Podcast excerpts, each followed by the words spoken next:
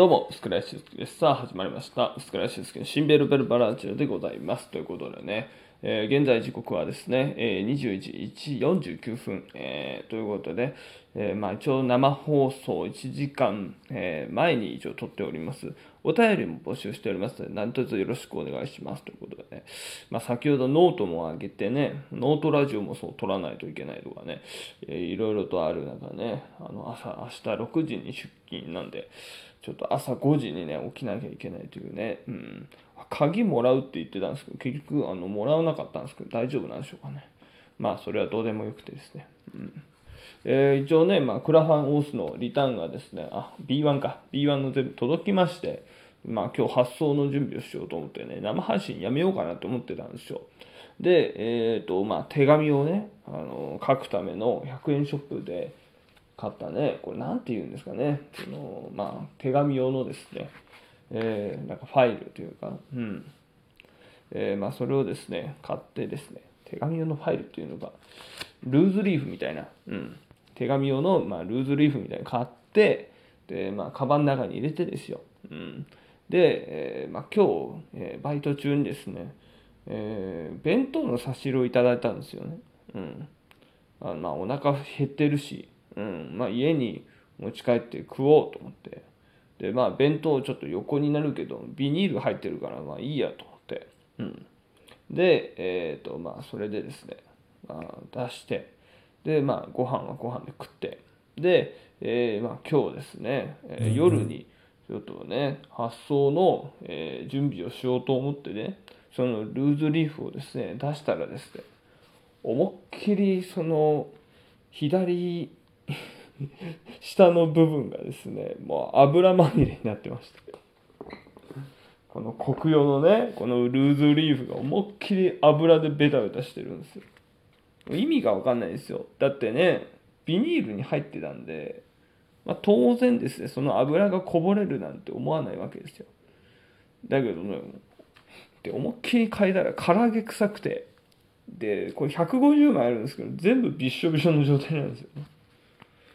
これは出せないだろうということで、もうそれで今日はもうこの手紙がね、もうびしょびしょの状態で書けないということで、もう今日発送ができなくなりました。うん、まあ今日発送したとしてもですね、まあ届くのは月曜日とかになるんで、まあ日曜とかに書いてもいいんですけどね。うんまあ、こんなにあのビニールに入ってたからと思って安心しきってたんですね。びっしょびしょになってたんで。いやもうこれはですね、もう、もうダメですね。まあ、新たにどっかで買って、うん、で、ね、手紙を書くしかないなと思って。はい、もう諦めて、もう今日は配信することにしました。うん。なんでね、なんかあの、なんていうの？えー、22時から、まあ、23時、今日短めですけどね。うん。まあ、その、オースのね、えー、イベントでも、そう、えー、まあ、クラファンをね、の、クラファンイベントっていうんですか、ちょっとやろうかなっていうの話を、まあ、生配信でもしようと思いました。えー、どういうイベントかというとですね、なんかあの、他の芸人さんで、まあ、大須演芸場だけ舞台立って、名古屋の芸人さんと、まあ、そこで楽屋で喋ってるだけだと、まあ、ちょっとあの、名古屋の芸人さんのことあんまり知られないと。知れないと。うん。なんか他のライブも出たりとか、うん、なんかこう、もっと交流する場所が欲しいよね、みたいな。なんかそんな話になったらしいんですよ。で、えー、まあ、レッスンゆうきさんとね、あの、サンマルカフェで、えー、だいぶ前か、一昨日か、まあ、お茶をしましてですね。で、そこでですね、まあ、レッスンさんがあったら、どっか、あの、会議室みたいなとこを借りて、そういう番組みたいなのを、こう、なんかね、やって、で、撮ったものを、こうクラファンでリターンした人にこう映像をプレゼント、まあ、プレゼントっていうんですかね提供できるようなあのクラファンイベントクラファンリターンを作ったらどうだみたいな。これ面白いなっていうんで早速レンガ法領さんにですね、えー、連絡したところその名古屋のちょっとしたあのちっちゃいあのイベントスペースそこがですね金曜日前日空いてるという連絡をいただきまして。じゃあそこで、ま1時間借りて30分でもいいんでね、なんかそういったあのイベントをやりましょうということで、なんとですね、オースのこのクラファン限定イベント、これをね、やることを決定いたしました。はい。もう、ほぼほぼもう、ゆるい感じの、なんかトークの映像を、あの、やれたらなと思いまして。一応今、出演者、東京組だと、えー、レッスンゆうきさんと堀川ランプ君が、まあ、調整できると。で、あとはちょっと、えー、多分ね、当日、えー、なってみないと分かんないとか、もしかしたら、あの、ちょっといけませんみたいなことになるのかなと。まあ、でも一応ね、こう興味ある方で、えー、参加していただいて、で、えー、まあ、明日のそのオースに備えた、えー、事前番組的なね、そんなのを考えていますんで、え興味ございましたらですね、え一応クラファンのリターンでまた増やすんで、えー、ぜひともね、それを買っていただいて、はい、名古屋芸人さんに少しでも興味を持っていただく、えー、形をね、取っていただけば、えー、こちらでもね、あの、オースでやったオーススター感謝祭、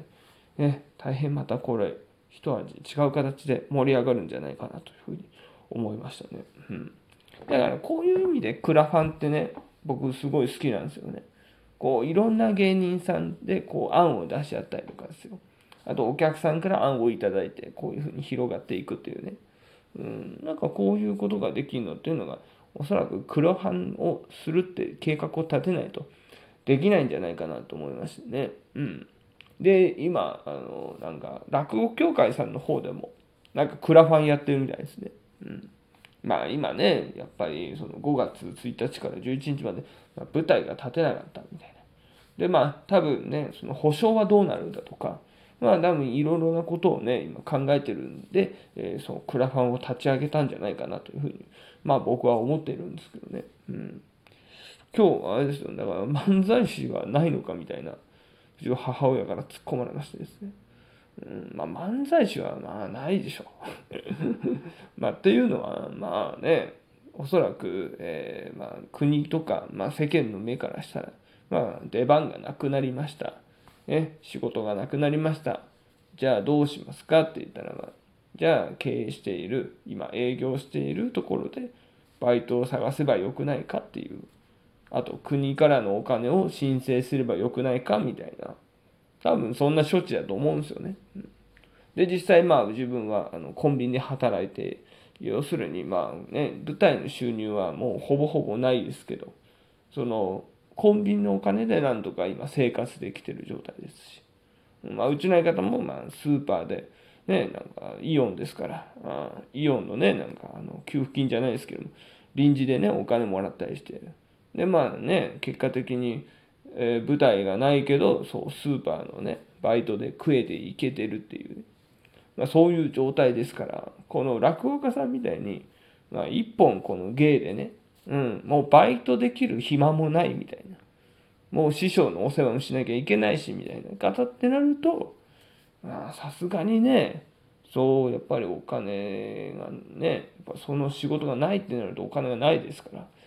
それはやっぱクラファンやったりとか、うん、えー、もしかしたら国からの支援金もあるのかもしれないですけども、なんかね、こう、国からのお金も時間かかりますから、うん、こういうところでなんかまあ集めていこうっていうふうになったんだと思うんですよね。うん。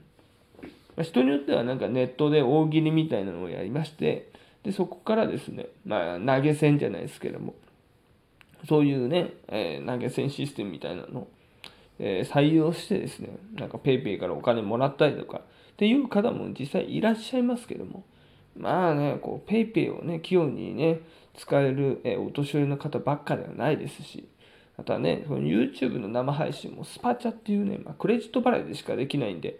当然クレジットカードを持っている人しかできないとかですね。まあ、いろんな壁があるんですよね。うん。だから言ってしまえば、変に銀行口座ちゃんと立ててですね、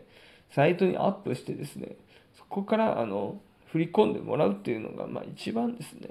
まあ、誰でも、えー、分かりやすい、えー、支援の仕方なのかなという